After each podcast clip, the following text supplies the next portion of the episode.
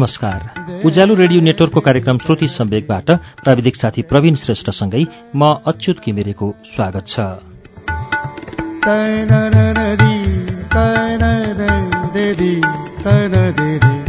श्रुति सम्वेकको आजको श्रृङ्खलामा पनि हामी जानु कामबाङ लिम्बूको नउग्रेको जुन कथा संग्रह लिएर आइपुगेका छौं। यसको पहिलो श्रृङ्खला गएको साता हामीले यसभित्रको कथा हाङमाको वाचन गरेका थियौं। नउग्रेको जुनभित्र नउग्रेको जुन बिछोडको पीडा रत्नपार्कमा अल्झिएको मन ऊ मेरो बाबा होइन नर्मा अर्थात् कुमारी आमा मालतीको आत्महत्या हाङमा नियतिको लीला बेहुली सपना यसरी अस्तायो एउटा तारा हरियो कुर्ता ममताविहीन सैनिकको जीवन पश्चातापले जलेको मन मङ्सिरे ढलेको घर र जलेको सपना जब मेटिन्छ छोरीको नाम भाडाको समाधिमा क्याप्टेन सल्लु हजुरबा र युद्धको कथा र खोलाले छोरा फिर्ता दिएन शीर्षकका कथाहरू छन्। तिनै कथाहरूमध्येको नउग्रेको जुन कथा संग्रहभित्रको शीर्ष कथा अब वाचन शुरू हुन्छ।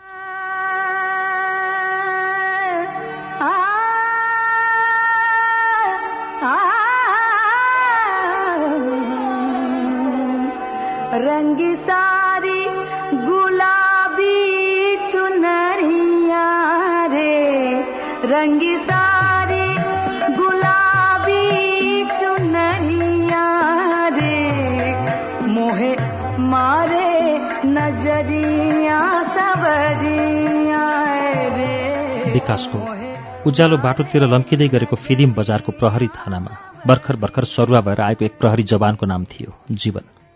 बजारको पुछारमा कारागारमाथि हाई स्कुल हुँदै शिवालय मन्दिर भएर टुङ्गिन्थ्यो फिदिम बजारको नक्सा।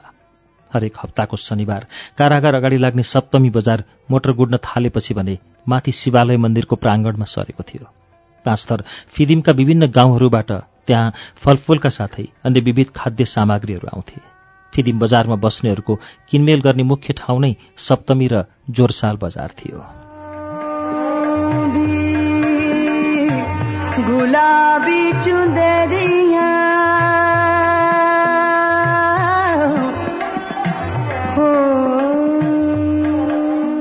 जीवन विगत सात महिनादेखि कारागारमा ड्युटी गर्थ्यो। हरेक बिहान आफूभन्दा ठूलो तामाको गाग्रो बोकेर एउटी फूल जस्ती राम्री केटी धारोमा पानी भर्न आउँथे। त्यो धारो कारागारको ठिक अगाडि चारबरे सडक र कारागारको बीचमा थियो। झलक्क हेर्दा चारबरेबाट पनि प्रष्ट देखिन्थ्यो। कारागारबाट त झन् नदेखिने कुरै भएन। ऊ सधैँ स्कुल पोसाकमा हुन्थे। उही निलो ग्यालीवाला जामा अनि सेतो टी सर्ट मान्छे राम्री सानी गौँगोरी थिए। आफ्नो सर्टको बाउला कति न काम गर्ने जस्तै गरी फोल्ड गरेर सुर्काएकी हुन्थे। कुनै बेला धारामा निकै भिड हुँदा चुप्प लागेर आफ्नो पालो कुर्थे। जब ऊ धारामा आउँथे त्यसपछि उसलाई हेर्ने ड्युटी पनि थपिन्थ्यो जीवनको। किन हो किन? उसलाई हेरिरहँदा आनन्दित हुन्थ्यो जीवनको मन।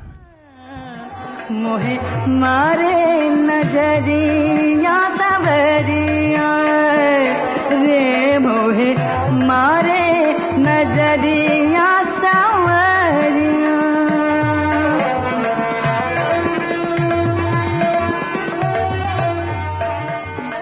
त्यस धारामा पानी लिन अनेक थरीका मान्छेहरू आउँथे जान्थे।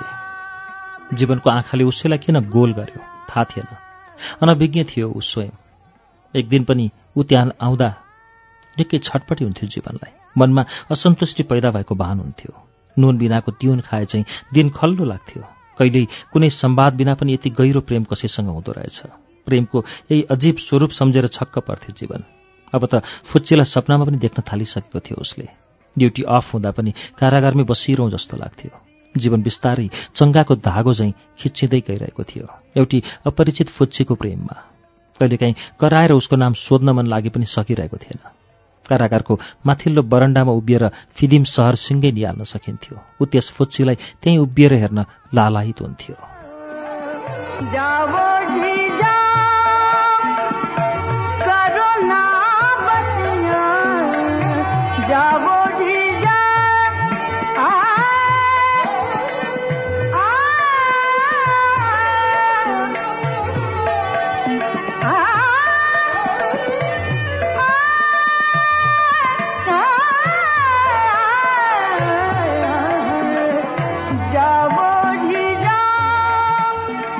जीवनले मनमनै हिसाब गर्थ्यो। सायद पन्ध्र सोह्र कि कलकलाउँदी हुनुपर्छ। म तेइस लाग्न लागेको युवा। प्राय यसरी नै मनको लड्डु घिउसँग डिरिरहन्थ्यो उसको नाम थाहा नभए पनि आफैले उसका लागि एक उपनाम रोज्यो अनि आफै मिठो गीत चाहिँ गुनगुनायो फुच्चु फुच्चु आज त्यो फुच्चु किन पानी दिन आइन कहिले एक वचन बोल्न पाएको थिएन। उसलाई हेरेरै भए पनि एक अचम्मको आनन्द मानेर तलतल मेटिरह्यो जीवनले।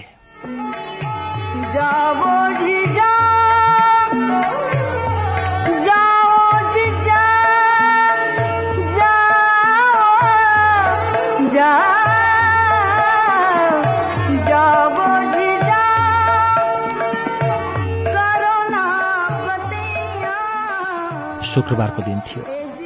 त्यही पुलिस थानामा जागिर खुलेको हल्ला सुनेर एउटा ठिटो फाराम भर्न आएको रहेछ। एकछिनको कुराकानीपछि चिया खान जीवन र त्यो युवक नजिकैको एउटा होटेलमा बसे। त्यहाँ जीवनले अनौठो दृश्य देख्यो। जुठा भाँडाकुँडाको थुप्रोमा उही सपनाकी परी फुच्चु भाँडा माझ्दै थिए। जीवनले बल्ल थाहा पायो कि फुच्चु त होटलमा काम गर्ने केटी पो रहेछ। अचम्मको कुरो। आज पनि उसले स्कुलको उही पोसाक लगाएकी थिए। टेबलमा बस्दै जीवनले अचम्मित पारामा त्यही रछान र फुच्चुको क्रियाकलाप हेर्न थाल्यो। भित्रबाट साउनीले बोलाइन् इच्छा यहाँ आइज त। यहाँ दादाहरूलाई दुई कप चिया बनाइदिए बाहिरको चुलोमा साउनी रक्सी पार्दै थिइन्। भित्रको चुलोमा ठूलो भाँडामा मासु पाक्दै थियो। मासुको बास्नाले सडकतिर हिँडिरहेका मान्छेलाई समेत मोहित तुल्याउँथ्यो सायद। त्यसैले होला अरूले पनि यहाँ मासु चिउरा पाइन्छ भन्दै सोधिरहेका थिए।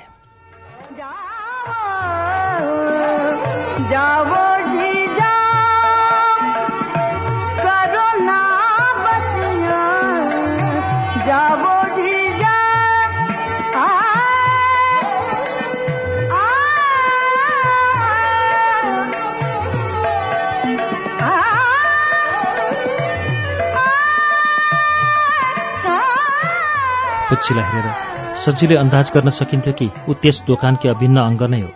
लाग्थ्यो ऊ धेरै जागरिली र मिनेती छे।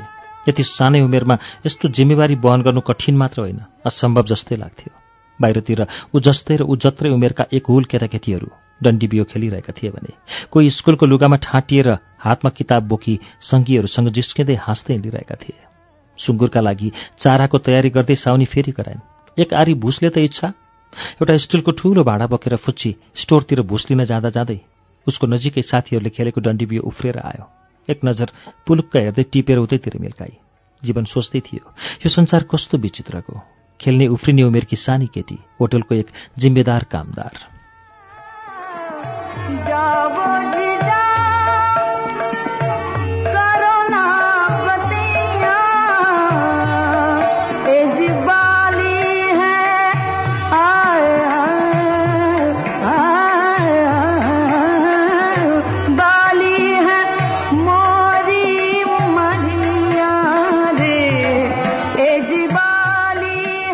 फुच्चीको गरिबी र जाँगर नै उसको सबैभन्दा ठूलो शत्रु थियो।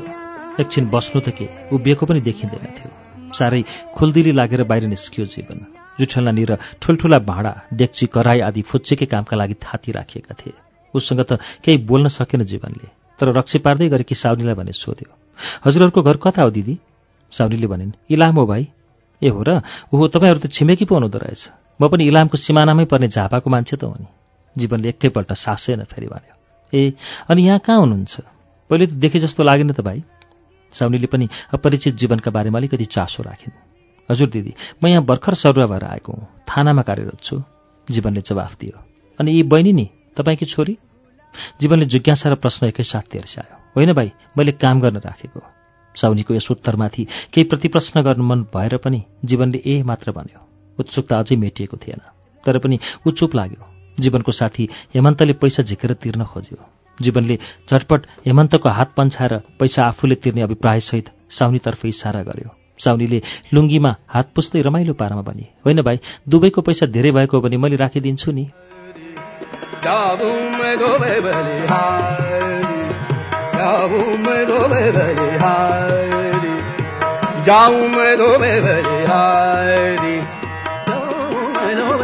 हारी जाऊं मैं तो बेबली हारी जाऊं मैं तो बेबली हारी जाऊं मैं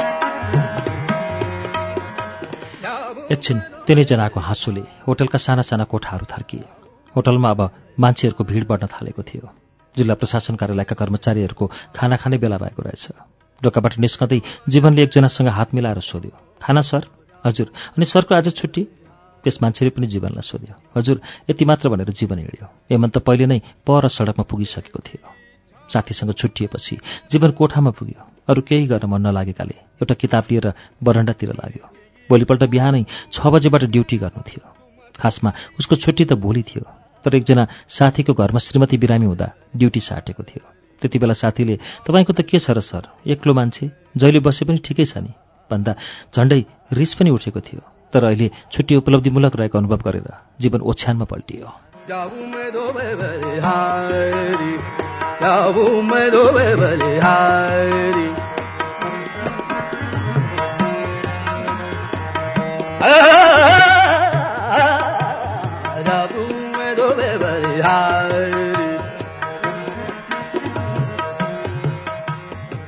झाटक्सी खाने बानी थिएन जीवनको। छुट्टी हुँदा पनि घरमै किताबहरू पढ्दै बस्ने गर्थ्यो। दिक्क लाग्दा खोलातिर झर्थ्यो। पौडी खेल्ने घुम्ने घाम ताप्ने उसका सौकका कुरा थिए। एक दिन खोला झर्ने क्रममा जीवन र उसको एकजना साथी थानामुनिको उकालोमा दुई तीनजना केटी काँचो सखुवाको दाउरा सकि नसकी बोकेर आउँदै गरेको देखियो। थाना पछाडिको गेट हुँदै ओह्रालो बाटोमा तिनै केटीहरूको नबुझिने आवाज सुनियो। उनीहरू भारी बिसाएर थकाइ मार्दै बसिरहेका रहेछन्। त्यही हुलमा जीवनले फेरि देख्यो फुच्चीलाई जीवनलाई कस्तो कस्तो भएर आयो। उसलाई देख्ने बित्तिकै टपक्कै टिपेर लैजान मन लाग्यो। मान्छे यति राम्री सुवानी थिए कि जीवनले अहिलेसम्म यति मायालु अनुहार र मिलेको जिउडाल अन्त कतै देखेकै थिएन। उसले त्यस दिन स्कुलको त्यो ग्यालीवाला जामा भने लगाएकी थिएन।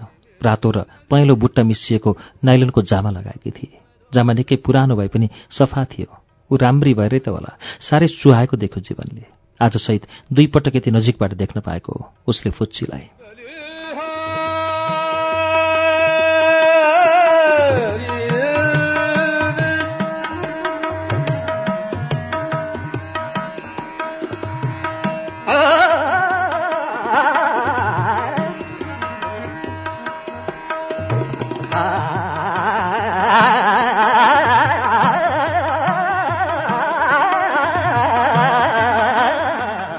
जिस्किने नियतले मौका छोपेर जीवन फुच्चीको नजिकै गएर बस्यो। गाला राता भए फुच्चुका। जीवनले गाला तातेका दृश्यमा मात्रै देखेन। फुच्चीको सर्वाङ्ग लज्जालु भावको आफैले पनि अनुभव गर्यो। कता कता माया लागेर आयो उसलाई। फुच्चीलाई त्यत्तिकै छाडेर अरूहरूलाई बोलाउन थाल्यो। हेर तिमीहरूले जङ्गलको काँचो दाउरा काट्यौ नानी हो। त्यसैले समात्न आएको हामी। तर्साउने नियत जस्तो देखाएर रेला गर्यो जीवनले। फुच्चीसँगै भएका अरू दुईजना चुप लागेनन्। हामीलाई थाहा छ कि तपाईँहरू वन जाँच्ने होइन। एउटीले त्यसो भनिरहँदा अर्की खित्तिएर हाँसी। जीवन र उसको साथी उल्टे पजल भए। जीवनको साथीले कुरा मिलाउने कोसिस गर्दै कुरो अन्तै मोडिदियो। नानीहरूले कत्रो कत्रो भारी बोकेका। त्यो पनि काँचो। कति उमेर भयो तिमीहरूको? एउटीले फुच्चीलाई देखाउँदै भने ऊ सोह्र वर्ष कि हो? म र ऊ अर्की चाहिँ पन्ध्र कि? तिमीलाई त सबैको उमेर थाहा रहेछ त। कि सबैकी आमा तिमी? लाजले राति भयो। अर्की बोली। होइन हामी सँगै पढ्छौँ नि त। त्यसैले थाहा भएको के?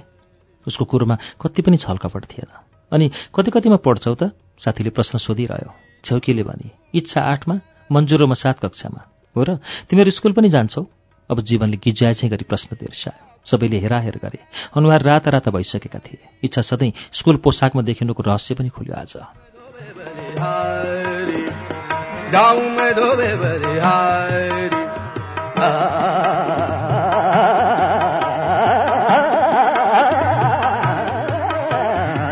जाऊं मैं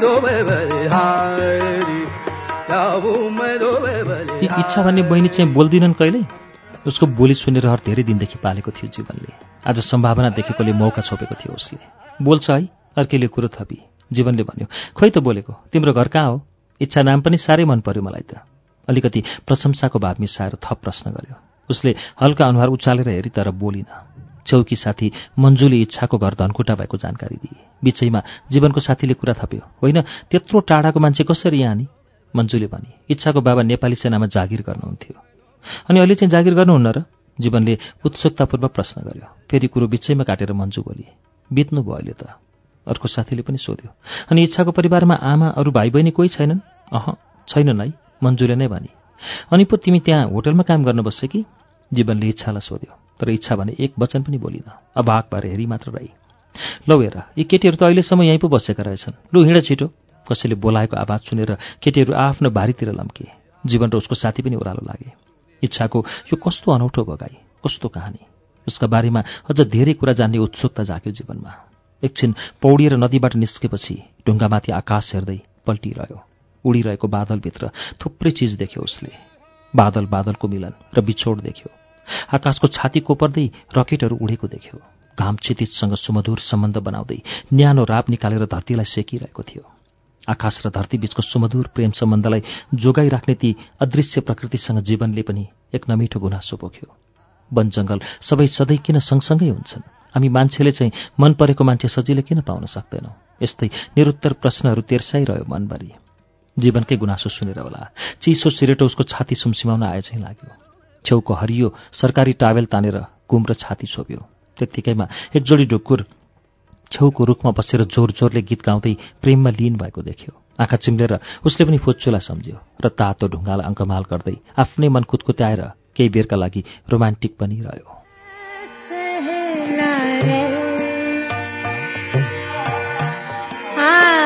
सहेला रे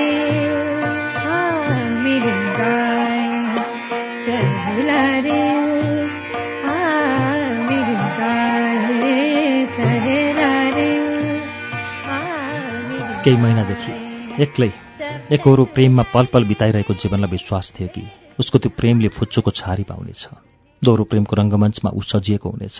त्यही एक दिनका लागि ऊ जिन्दगीभर पर्खन तयार थियो तर अरू कसैसँग बिहे गर्न तयार थिएन। उसको घरबाट बिहेका लागि दबाब आउन थालेको पनि थियो। यता जीवन भने फुच्चोकै बारेमा दिनरात कल्पेर बिताउँथ्यो। फुच्चो आफ्नो गरिबीलाई चिर्दै सधैँ भाँडा मास्थे फिदिमको उही सानो होटेलको छाप्रोमा उसका दिनहरू बितिरहेका थिए। समयको अभावले गर्दा गृहकार्य पनि स्कुलमै टिफिन र लिजर टाइममा बसेर गर्थे रे भन्ने पोल मन्जुले नै खोलिसकेकी थिए।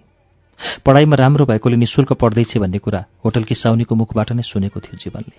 अब त जीवनको हरेक छुट्टीको दिन पारेर केही नखाए पनि नानाको होटलमा जाने आउने गर्न थालेको छ। फुच्चोको अनुहार पढ्न र बोली सुन्न जीवनको मन आतुर भइरहन्छ। नचाहँदा नचाहँदै फुच्चोको दुःख हेर्नु परेकोमा ऊ कालिन्छ पनि अनि मनमा नै उसैलाई प्रेमको प्यालामा राखेर घुटु घुटु पिउन थाल्छ। जीवनले पटपटी फुटेका उसका कलिला हातहरू देख्छ।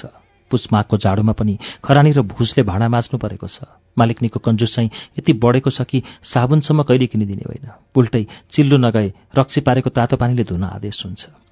ऊ चुपचाप लाग्छ केही बोल्दैन। आफ्नो सारा बल लगाएर अनुहार जस्तै चम्किलो भविष्य बनाउन उसलाई पनि त मन छ नि। के गर्नु? दिउँसोको खाजा खाने समयमा त्यस होटलमा खुट्टा राख्ने ठाउँ हुन्न। कामको त कुरै नगरौँ तर इच्छा कहिल्यै थाक्दिन। उसलाई काम हराएर कहिले नथाक्ने होटल मालिकनीलाई भगवान्सरी मान्ने इच्छाको स्वभावका बारेमा सोचेर जीवन जिल्ल पर्थ्यो।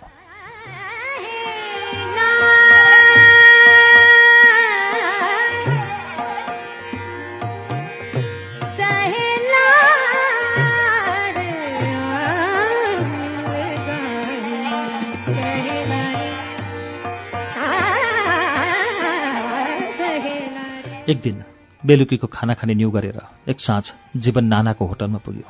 तर त्यहाँ फुच्चु थिएन। यताउति हेऱ्यो। कतै देखेन। सिधै उसको नाम लिएर सोध्न उचित ठानेन जीवनले। नाना दुईटा खाना बनाइदिनुहोस् न है। आज यतै खाना खानु पर्यो। साथी पनि आएको छ। जीवनले साउनीलाई भन्यो। ए हो र भाइ मेरो काम गर्ने केटी पनि सानीमाको घर गई? साउनीले भने। ए हो र नाना कहिले गई? जीवनले नजाने चाहिँ गरेर उत्सुकताका साथ सोध्यो। उसको बाबा खोइ कताको भिडन्तमा मारिएपछि उसकी आमालाई पनि लोग्ने मार्नेसँग बदला लिन सकिन्छ भन्दै उल्काएर माओवादीले जबरजस्ती जङ्गल पस्न बाध्य बनाएछन्। पछि बिचरी ऊ पनि खोइ कताको भिडन्तमा परेर मरिरे। एक्ली छोरी टुरी छे भन्ने कुरा धन्न मैले थाहा पाएँ। दया लाग्यो ल्याएर पालेँ। अहिले काम गर्न सक्ने भएपछि उसका स्वार्थी आफन्तहरू रोपिन्छन्। के गर्ने भाइ? यो दुनियाँको नियत यस्तै छ। कति दिन बिजोक भएर एक्लै डेरामा बसेकी थिए बिचरी। त्यो बेला कसैलाई मतलब थिएन। अहिले म कहाँ बिहान बेलुकी काम गर्छे दिनमा स्कुल जान्छे। पढाइ पनि राम्रो छ। बोली मात्र नआएको अँ दिमाग त बहुत तेज पो त भाइ त्यसको। मैले राखेको नै झन्डै आठ वर्ष पो हुन लाग्यो त साउनीले भनिन्।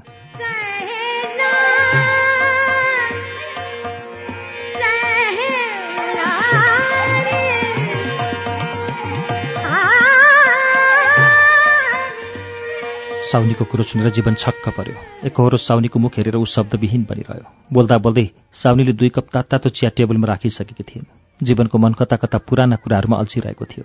होइन यो इच्छा भन्ने बहिनीको बोली आउँदैन र? पहिले बाटोमा भेट्दा गरेको त्यो प्रश्नले कति चित्त दुखायो होला उसको। सम्झेर उराट मान्यो जीवनले। इच्छाको बोली आउँदैन। ऊ लाटी हो भन्ने कुरो बल्ल आज थाहा भयो। होइन त भाइ? एक्कासी साउनीको बोली सुनेर जीवनको तन्द्रा भङ्ग भयो हँ? हजुर नाना तर्सेर भने जीवनले। फेरि साउनीले भनिन् तपाईँहरूलाई अलि अबेला भए पनि हुन्छ भने म खाना बनाइदिन्छु।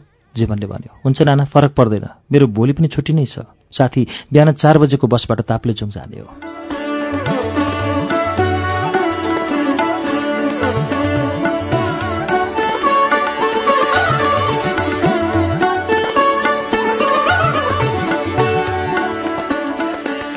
जीवन कोठामै बसेर लेखपढ गरिरह्यो। धरानमा पढ्दै गरेकी बहिनीलाई र घरमा आमालाई दुईवटा चिठी पोस्ट गरेर चोकमा एकछिन क्यारम खेल्न थाल्यो। अस्ति भर्खर आएको आमाको चिठीमा छुट्टी लिएर बिहे गर्न आइज भनेर लेखिएको थियो। बिहे गर्नुपर्छ भनेर बारम्बार दबाब आएकाले। गएको छुट्टीमा पनि घर नगएर धरानमै फुपूको घरतिर बसेर छुट्टी सिद्धाएको थियो जीवनले। जीवन एउटी फुच्चुको अनौठो प्रेममा फँसिसकेको छ भनेर घरमा कसैलाई पनि थाहा थिएन। कतिसम्म भने उसँगै काम गर्ने साथीहरूलाई यस विषयको पत्तै थिएन।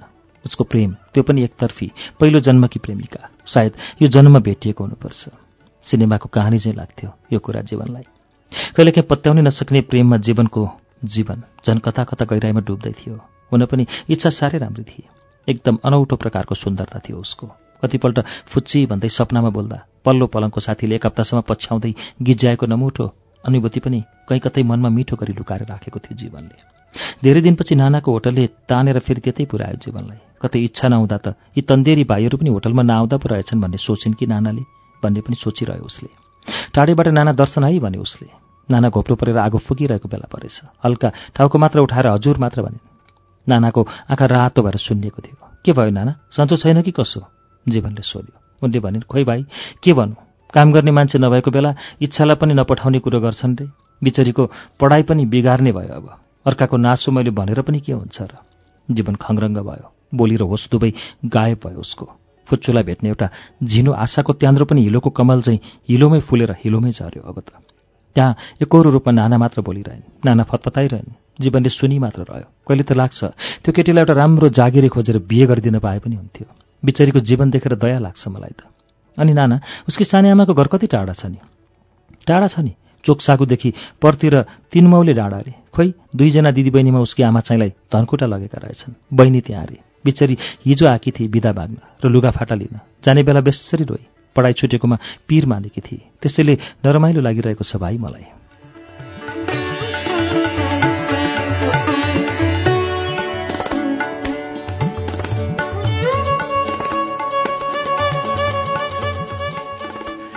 बित्ताको घडीले आज छ्याक छ्याक छ्याक उसैलाई गिज्याएर खुचिङ खुचिङ भनिरहे जस्तो लाग्यो। ननिदाएर एक बज्यो। बिहान छिट्टै उठेर बुट टल्कायो अनि मेसमा पुगेर एक कप चिया पिउँदै एउटा पत्रिका क्यान्टिनबाट लिएर कारागारमा पुग्यो। चिया पिउने सर? पत्रिकामा आँखा जोतेर बित्थोलिएको मन डुलाउँदै बसिरहेको बेला छेउमा एउटा कालो केतलीमा दुध चिया बोकेर कारागारको बुढो पिएन उभिएको रहेछ। भो पिउँदिन आज। कुन मुडमा यसरी जवाफ फर्कायो? उसैलाई थाहा भएन। बुढो एकछिन त जिल्ल पर्यो। फर्की फर्की हेर्दै हाकिमको कार्यकक्षभित्र बस्यो। नजिकै कारागार मुनिको धारा निरन्तर बगिरहेको थियो। त्यो धाराको बगाई सम्झिँदै निकै बेरसम्म फुच्चीको याद पनि बगाइरह्यो जीवनले।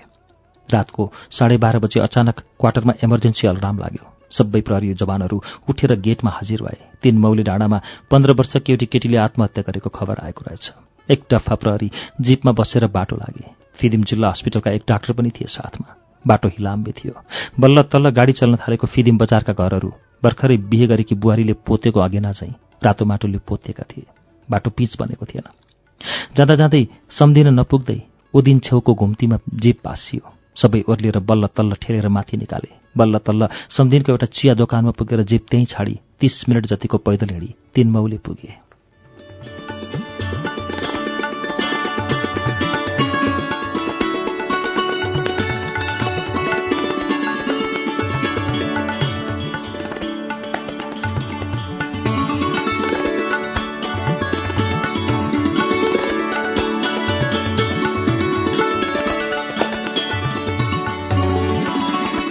आँगन छेउको ठूलो आँपको ओह्रालो हाँगामा एउटा कुर्ताको हरियो सलले पासो लागेको तरुणी केटीको लास झुन्डिरहेको देखियो। घर गाउँका छरछिमेकीहरू भेला भएर रोइरहेका थिए। गाउँ अझै अँध्यारोको घुम्टोभित्रै लिप्त थियो। रातसँग डराएर चिच्याउने किरा फट्याङ्ग्रा र चराचुरुङ्गी मात्र कराएको सुनिन्थ्यो। त्यसै वरिपरि र माथि रुखमा चढेर त्यो लास हेरिरहँदा जीवनलाई निरस र नरमाइलो लाग्दै थियो। अँध्यारो भएकाले लासको अनुहार देखिँदैन थियो। असोचको बेला त्यसैमा मकेबारी पुलिसलाई सरजमिन र मुचुल्का उठाउन मुस्किल परेको थियो। तैपनि जिम्मा पाएको काम पूरा गर्न पुरै खटेको थियो। टोलीले गाउँलेहरूसँग सोधपुछ गर्न थाले। त्यसै बेला एकजना लासमाथि घोप्टिएर रोइरहेकी महिला जुरुक्क उठेर आफ्नै लोग्नेमाथि खनी लोग्नेलाई छातीमै पक्रेर चिच्याउँदै भनी यही मान्छेले मारेको मेरो छोरीलाई। फिदिम बजारमा मजाले पढ्दै बसेकी केटीले ल्याएर यसैले मारेको। म ठोक्करै भन्छु साहब। यति भनेर महिला घोप्टो परेर बेसरी रुन थाली। रोइरहेकी महिला मर्ने केटीकी सानियामा र त्यो आरोपित मान्छे उसैको श्रीमान भएको कुरा प्रहरीको सोधपुछपछि नखुल्ने कुरै थिएन। थाहा भयो। त्यसपछि प्रहरीले ती महिलाको श्रीमानलाई नियन्त्रणमा लिएर सोधपुछ अघि बढायो।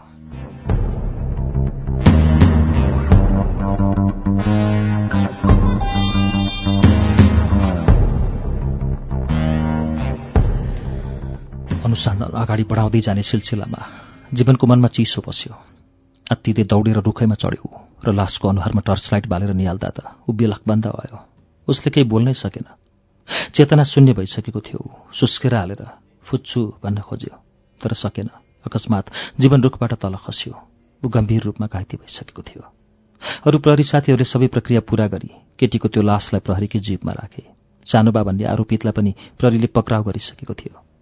त्यही लासको छेउमा घाइते अवस्थाको जीवन मुस्किलले सास फेर्दै करुण नजरले आफ्नै प्यारी फुच्चुलाई नै हेरिरहेको थियो। केही महिनादेखिको उसको एकहोरो प्रेम फुच्चु उही लाठी केटी। जीवनले सोचेको उसको संसार अब यहीँ ध्वस्त भइसकेको थियो।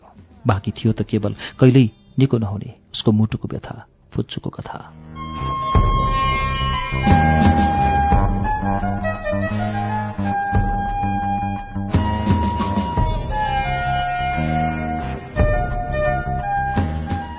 जिल्ला अस्पतालमा ल्याएर लासको पोस्टमार्टम गरियो।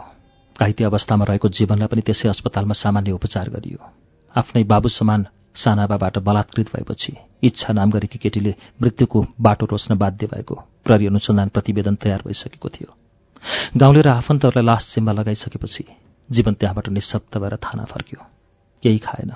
कापी र कलम हातमा लिएर ऊ लेख्न थाल्यो। बिहानको चार बजिसक्दा उसले एउटा कथा पूरा गरिसकेको थियो। अन्तमा त्यसै कथाको पानामा दुई थोपा आँसु छुवाएर शीर्षक लेख्यो नउग्रेको जुन।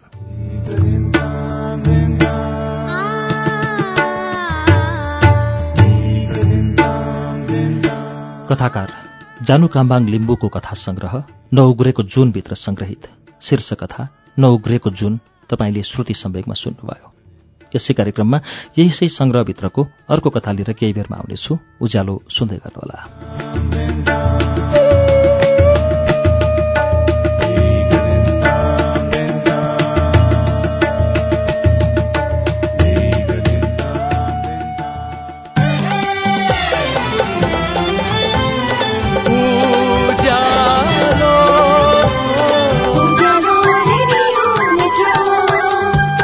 सीधा कुरा प्रश्न विचार। Ujyalo radio network.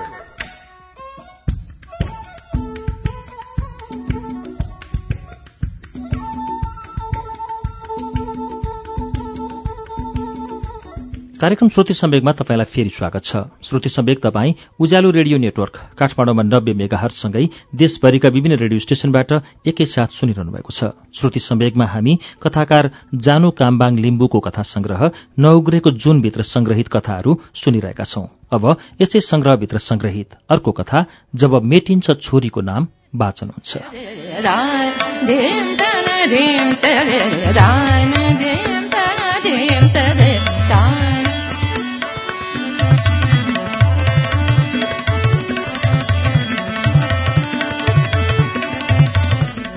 एउटा नमिठो सपना क्रमशः चल्दै थियो। त्यहाँ वृहत छलफल हुँदै थियो। म अर्कै संसारमा थिएँ। अनौठा मान्छेहरू बीच म अन्जान रमिते थिएँ। ससाना नानीहरूको जिन्दगीको मोलमोलाइ हुँदै थियो। आमाको काखबाट नानीहरू खोसिँदै थिए। बच्चाहरूको चिच्याहटले त्यो पुरै हल गुन्जायमान थियो। डरलाग्दा मान्छेहरू बीच नबुझिने साउतीमा कुरा हुन्थ्यो। कोही भन्दै थिए नानी किन्न भगवान स्वयं प्रकट हुनुभएको छ। मलाई असह्य भयो। अचम्मको बीच म एक्लै चिच्चाइरहेँ कराइरहेँ रोइरहेँ। डरलाग्दो दृश्यबीच हजारौं आमाहरू आफ्ना बच्चाहरूको जीवन रक्षाको भिख मागिरहेका थिए। नानीहरूको सौदा भइरहेको थियो त्यहाँ। मलाई असह्य भयो। त्यही भिडमा मैले मेरी हजुरआमालाई पनि देखेँ।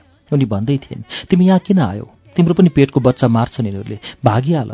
तर म भागिनँ। म जस्तै अरू आमा र ती अकालमै मारिने शिशुहरूका लागि लड्न चाहन्थे।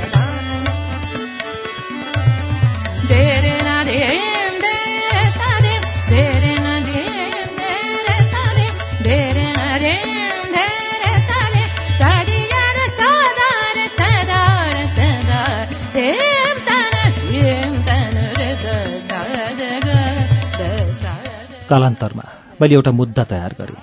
मेरो बहसको एजेन्डा यस्तो थियो हरेक प्राणी यो धरतीका सर्वोत्कृष्ट सिर्जना हुन्। यहाँ सबैको समान अधिकार हुन्छ र हुनुपर्छ। ईश्वरको लीला समाप्त मात्र कहाँ हो र? सबै प्राणीहरूको रगत पसिनाले सिर्जिएको सृष्टिमा सबैले फुल्न पाउनुपर्छ हाँस्न नाच्न गाउन रुन सबैले पाउनुपर्छ। मेरा अगाडि सेतो कपाल झ्याम्म भएका काला वस्त्रधारी देखिन्थे। मेरा हातखुट्टामा नेलकडी थियो। मलाई कटकरामा चढ्ने आदेश आयो। म चढेँ। मेरो मुद्दा पक्षको कालो वस्त्रधारी मलाई सम्झाउँदै थियो। तिमीले डराउनु पर्दैन म छु। म भन्दै थिएँ नानीहरूको हत्या म हेर्न सक्दिनँ। यदि यो ईश्वरको खेल हो भने सृष्टि किन गर्छ? म उसको यो इच्छा पूरा हुन दिन्न। आखिर ईश्वरले के चाहन्छ? म दिन तयार छु।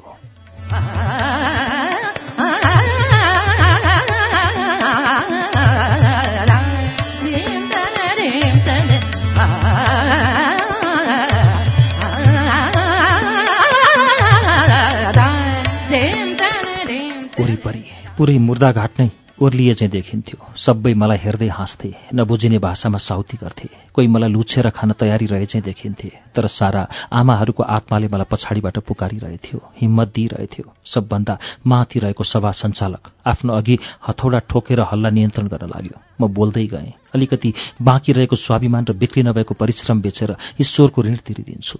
यस अर्थले कि अब फेरि बाँकी रहेका नानीहरू नमरुन् यहाँ। त्यो सुनेर मेरा पछाडिका थुप्रै आमाले रुँदै थप्पडी बजाए। त्रास्तीपूर्ण माहौलमा तालीको गडगडाहट भयो। मेरो पनि आत्मबल बढ्यो। म भित्र रहेको थोरै डर पनि कता हो कता भागिसकेको थियो। म निडर भएँ।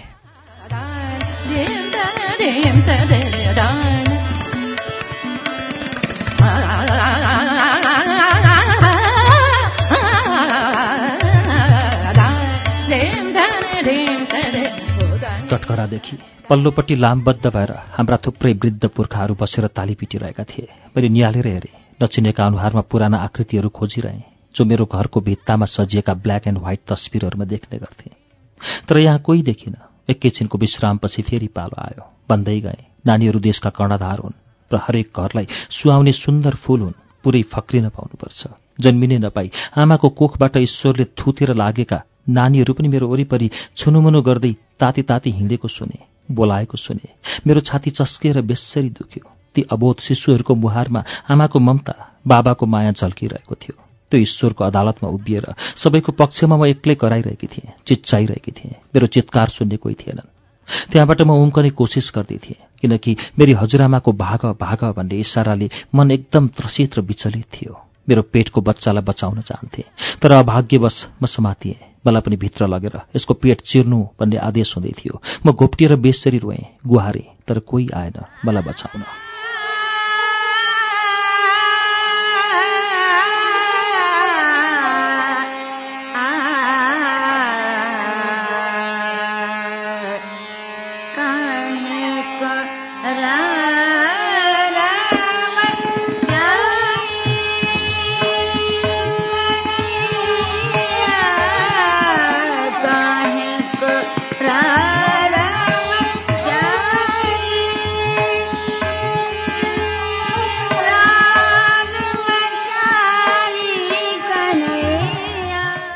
छ बजेको रहेछ।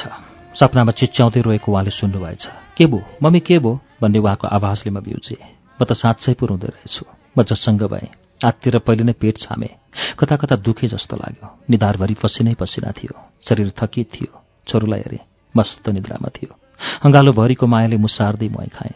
सायद त्यो सब मेरो नराम्रो सपनाको असर थियो। कस्तो सपना देख्यौ? भन्दै उहाँले सोध्नुभयो। तर मेरो सपना मलाई नै दोहोऱ्याउन मन नलागेर केही बोलिनँ। उठेर पान्छामा गएँ। चिसो पानी पिएँ।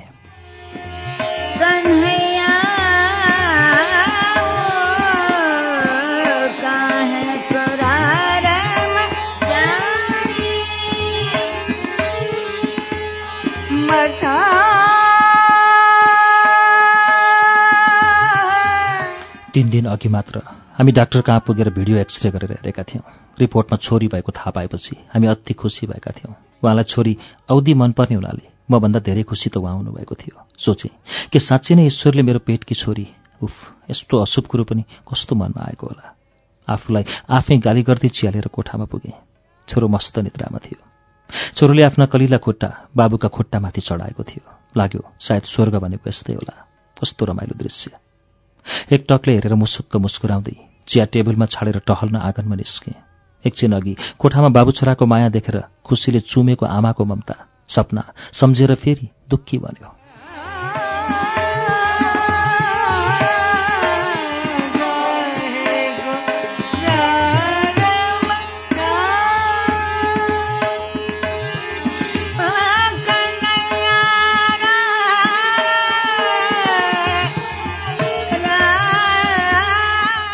छोरो लिएर उहाँ बाहिर जानुभयो।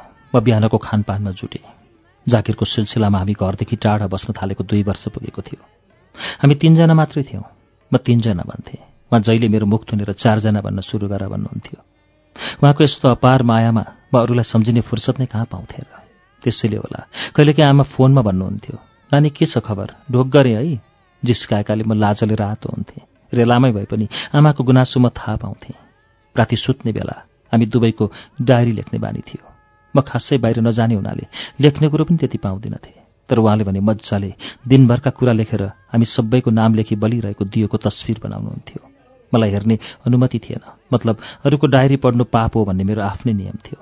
तर एक दिन साह्रै हेर्न मन लागेकाले उहाँ अफिसमा रहेको समय बनाएर खुरु खुरु हेरेँ। उहाँले म र छोराप्रति गरेको मायालाई शब्दमा उतारेको देखेर म त्यसै त्यसै भावुक भएँ। पिँडालुको पातले शीतको थोपा लुकाउन नसकी जमिनमै पोखाए झैँ खुसीको दुई थोपा आँसु मैले पनि पोखाएँ लेखिएको थियो। मेरो छोरा र छोरीलाई यो धरतीमा सफल अवतरण गर्ने ममतामयी मम्मीलाई हृदयदेखि धन्यवाद।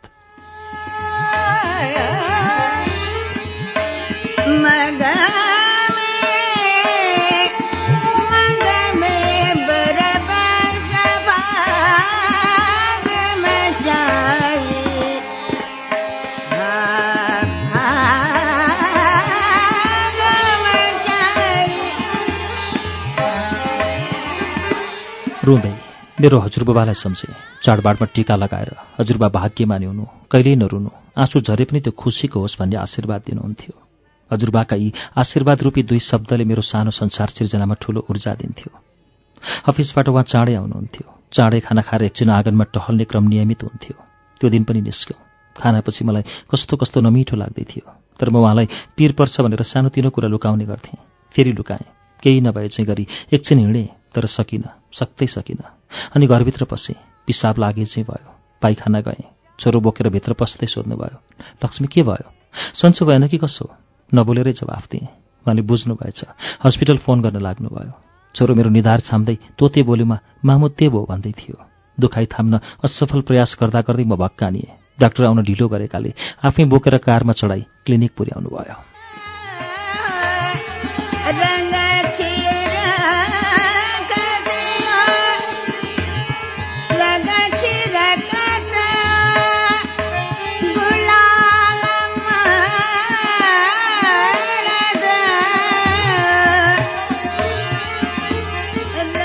भोलिपल्ट म हस्पिटलको सैयामा थिएँ। म त्यहाँ पुगेको पनि सपना जस्तो मात्र थाहा थियो। त्यसपछि के के भयो केही थाहा भएन। हत्तनपत्त पेट छामे केही थिएन। म तर्सिएँ। मलाई हेरेर सबै रुन थाले। म पागल झैँ सबैलाई हेर्दै हाँस्न लागेँ। भन्दै थिएँ मेरी हजुरआमाको भाग भाग सम्झिरहेकी थिएँ कि यमराजसँग लड्न लागे। सबै नानीहरू बचाउन चाहेँ। तर म हारेँ मैले मुद्दा हारेँ।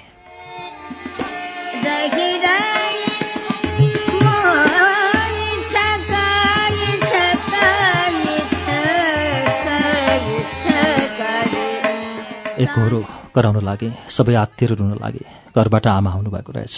मलाई अँगालो हालेर रुन लाग्नुभयो। बल्ल पो म रोएँ एउटी आमालाई रुवाउन अर्की आमा नै चाहिँदो रहेछ। त्यहाँ मलाई केही भनिएन तर मैले थाहा पाइसकेकी थिएँ मेरो नानी नरहेको।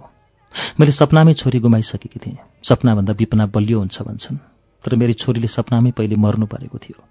मेरो संसार सपनाले लुटेको थियो। सपना सामु विपनाले हार्नु पर्यो। यो नै मेरो जिन्दगीको सबभन्दा ठूलो हार थियो। केही दिन हस्पिटल बसाएपछि मैले थाहा पाएँ। अब फेरि कहिल्यै आमा बन्न नसक्ने भएकी रहेछु। पिर गर्छे भनेर मेरो रिपोर्ट लुकाइएको रहेछ। मेरो ओभरीमा सिस्ट पनि भएकाले शल्यक्रिया गरी फालिसकेको रहेछ। मलाई सबैसँग चित्त पनि दुख्यो। लाग्यो कि बेहोसीमै अर्काको बेमन्जुरीमा उसको अङ्ग काट्न पाइन्छ। फेरि सोचेँ मेरी छोरी त बाँचिन भने त्यो नाथे अङ्गको के काम? मैले चित्त बुझाएँ। छेउमा छोरो थियो। छोरालाई बोलाएर सोधेँ बाबु बहिनी मनपर्छ? अँ मनपर्छ। छोरोको उत्तरले मेरो ममतामय छाती बेसरी निचोरिएर दुख्यो। मेरो मातृत्व मरुभूमिको काकाकुल चाहिँ भयो। छोरो अहिले पनि बहिनी मनपर्छ भन्छ। म हरेक रातको सपनीमा छोरी पाउँछु। उहाँले आफ्नो डायरीबाट छोरीको स्थान र नाम मेटिरहनुहुन्छ।